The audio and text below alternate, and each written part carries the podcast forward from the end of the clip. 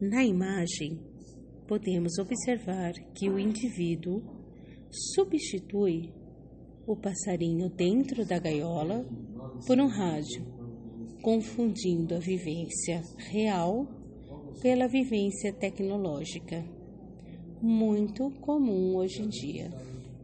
Nossa.